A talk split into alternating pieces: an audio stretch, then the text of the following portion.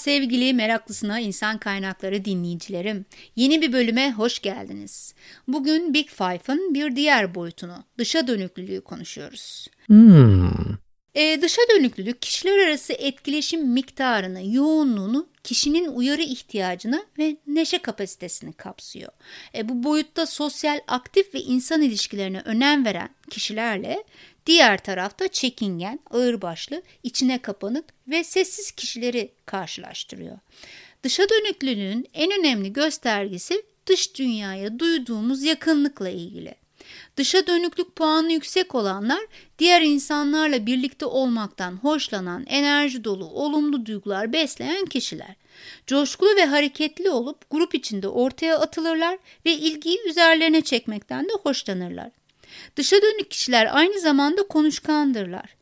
Öte yandan içe dönüklere baktığımızda bu kişilerin coşkun, enerji ve hareketlilik seviyeleri e, dışa dönüklere kadar yüksek değil.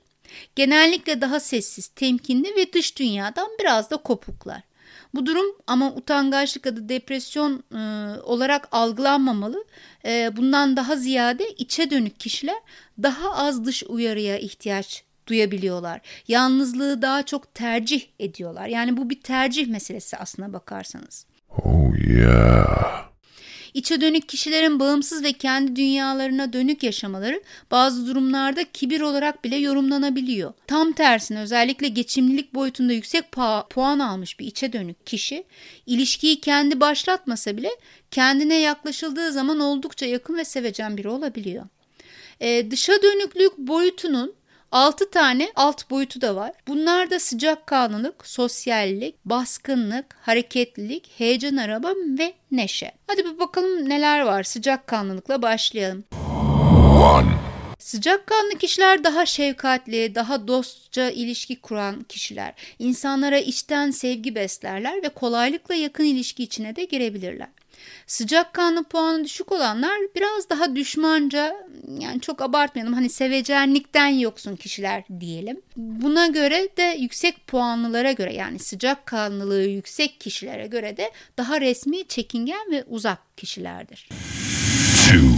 Sosyallik boyutumuz vardı. Sosyal kişiler arkadaş canlısı olup Başkalarıyla birlikteliği çok keyifli bulabilirler.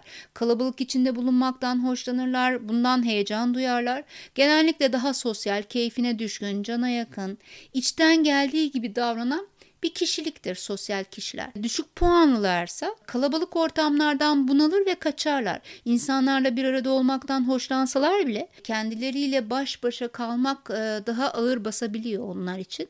Biraz daha içlerine kapanıktırlar. Baskınlık alt boyutu var. Baskınlık puan yüksek olanlar ortaya çıkmaktan, ne düşündüğünü hiç çekinmeden söylemekten, işleri ele almaktan ve başkalarını yönetmekten çok hoşlanırlar. Gruplarda lider konumunda yer alırlar bu kişiler. Genellikle kendini daha fazla ortaya koyan, güvenli, hevesli, ikna edici, etkili, kendinden emin bir kişilik sergiler baskın kişiler. Baskın puan, baskınlık puanı düşük kişiler de daha az konuşur ve bulundukları grubun kontrolünü başkasına bırakmayı özellikle tercih ederler. Bu onların tercihi olur. E, bu kişiler daha utangaçtırlar ve arka planda kalmayı seçerler. E, baskınlık puanının çok yüksek olması tabii ki çok iyi bir şey değil ama e, özellikle e, yöneticilik görevlerinde, pozisyonlarında baskınlık puanının olması gerekir. Kendini ifade etmekten çekinmemek, işleri ele alabilmek, insanları yönetmek özellikle yöneticilik yetkinliklerindendir biliyorsunuz. Bu yüzden de yönetici olacak kişilerin baskınlık özelliğinin biraz yüksek olması gerekir ama dozunu kaçırmadan. Gene ne diyoruz? Eser miktarda baskınlık. Bir diğer boyutumuz neydi dışa dönüklülüğün? Hareketlilik.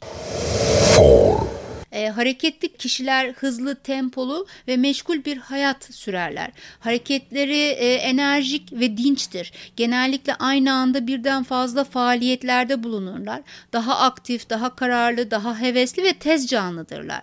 Hareketliliği düşük olanlar da tembel değillerdir ama daha yavaş, daha e, rahat hareket ederler. Boş vakitleri fazladır, daha sakindirler.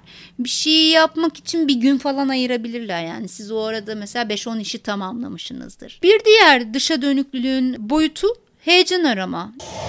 Five. E, heyecan arayan kişiler yeterince uyarılmadıkları durumlarda çabuk sıkılırlar. Parlak renkleri, gürültülü ortamları severler, risk almayı severler. Yani heyecan arama eğilimleri yüksektir. Macera perest, etkileyici, gözü pek, e, kendinden emin kişilikler sergilerler. Eğer heyecan araması düşükse kişinin özellikle yüksek seslerden, aşırı heyecandan ve maceradan hoşlanmazlar. Hayatları heyecan arayan kişilere oldukça sıkıcı gelebilir. Bunları en iyi şeyde görebilirsiniz. Heyecan arayan, aramayan kişileri böyle eğlence parklarında. Bazıları her türlü şeye, alete biner, her türlü deneyime ulaşmak ister, denemek ister. Bazıları da dışarıda bekler. Bunun tabii bir ortalaması olmasında fayda var. Ve dışa dönüklülüğün son boyutu ise neşe. six, Bu da duygusal dengesizlik boyutunda görülen olumsuz duyguların tersine olumlu ruh hali ve duyguları. Çok neşeli kişiler mutluluk, heyecan, iyimserlik ve sevinç gibi olumlu duygular beslerler. Heyecanlanan, coşkulu, mutlu, başkalarını güldüren ve içinden geldiği gibi davranan e, kişilikleri vardır. Düşük neşe düzeyine sahip olanlarsa bu tür bir enerjiyi ve ruh halini bulamazsınız. Her zaman belli bir sakinlik, e, öyle kahkahalar falan atarken de göremezsiniz. Dışa dönüklük boyutu diğer insanlarla etkileşiminin yüksek olduğu mesleklerde iş performansını arttıran bir boyut. Özellikle mentörlük, liderlik, ikna gibi yetkinlikleri içeren kişiler arası ilişkilerin önemli olduğu işlerde, örneğin yönetim satış pozisyonları gibi dışa dönüklük performansı arttıran bir şey. İçe dönük olan yönetici olamaz mı? Olur. Ama dışa dönük olanların bağlamsal performansı daha yüksektir. Yani kendi rol ötesi, rollerinin ötesinde, işlerinin ötesinde, görev tanımlarının dışında iş yapma olasılıkları dışa dönüklerin daha yüksek olur. Kişiler arası etkileşimleri ve rol ötesi davranışları yüksek olduğu için daha böyle sosyal, arkadaş canlısı, girişken, kendine güvenen, enerji dolu ve istekli olmaları aslında iş başarısında ciddi bir katkı yaratır. Ee, özellikle de hizmet ve ekip çalışması gerektiren iş ortamlarında kişiler arası iletişim becerileri iş performansını yükselten şeylerdir. Bu da dışa dönüklülük ve sosyallik gibi.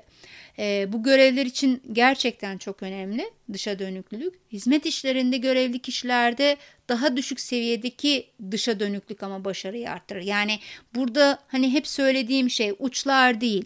Mesela hizmet işlerinde özellikle dışa dönüklük aranır ama bunun çok da yüksek olmaması gerekir. Neden? Şöyle mesela otelleri düşünelim daha az dışa dönük çalışanlar ne yapar? Biraz daha geri planda durmayabilirler.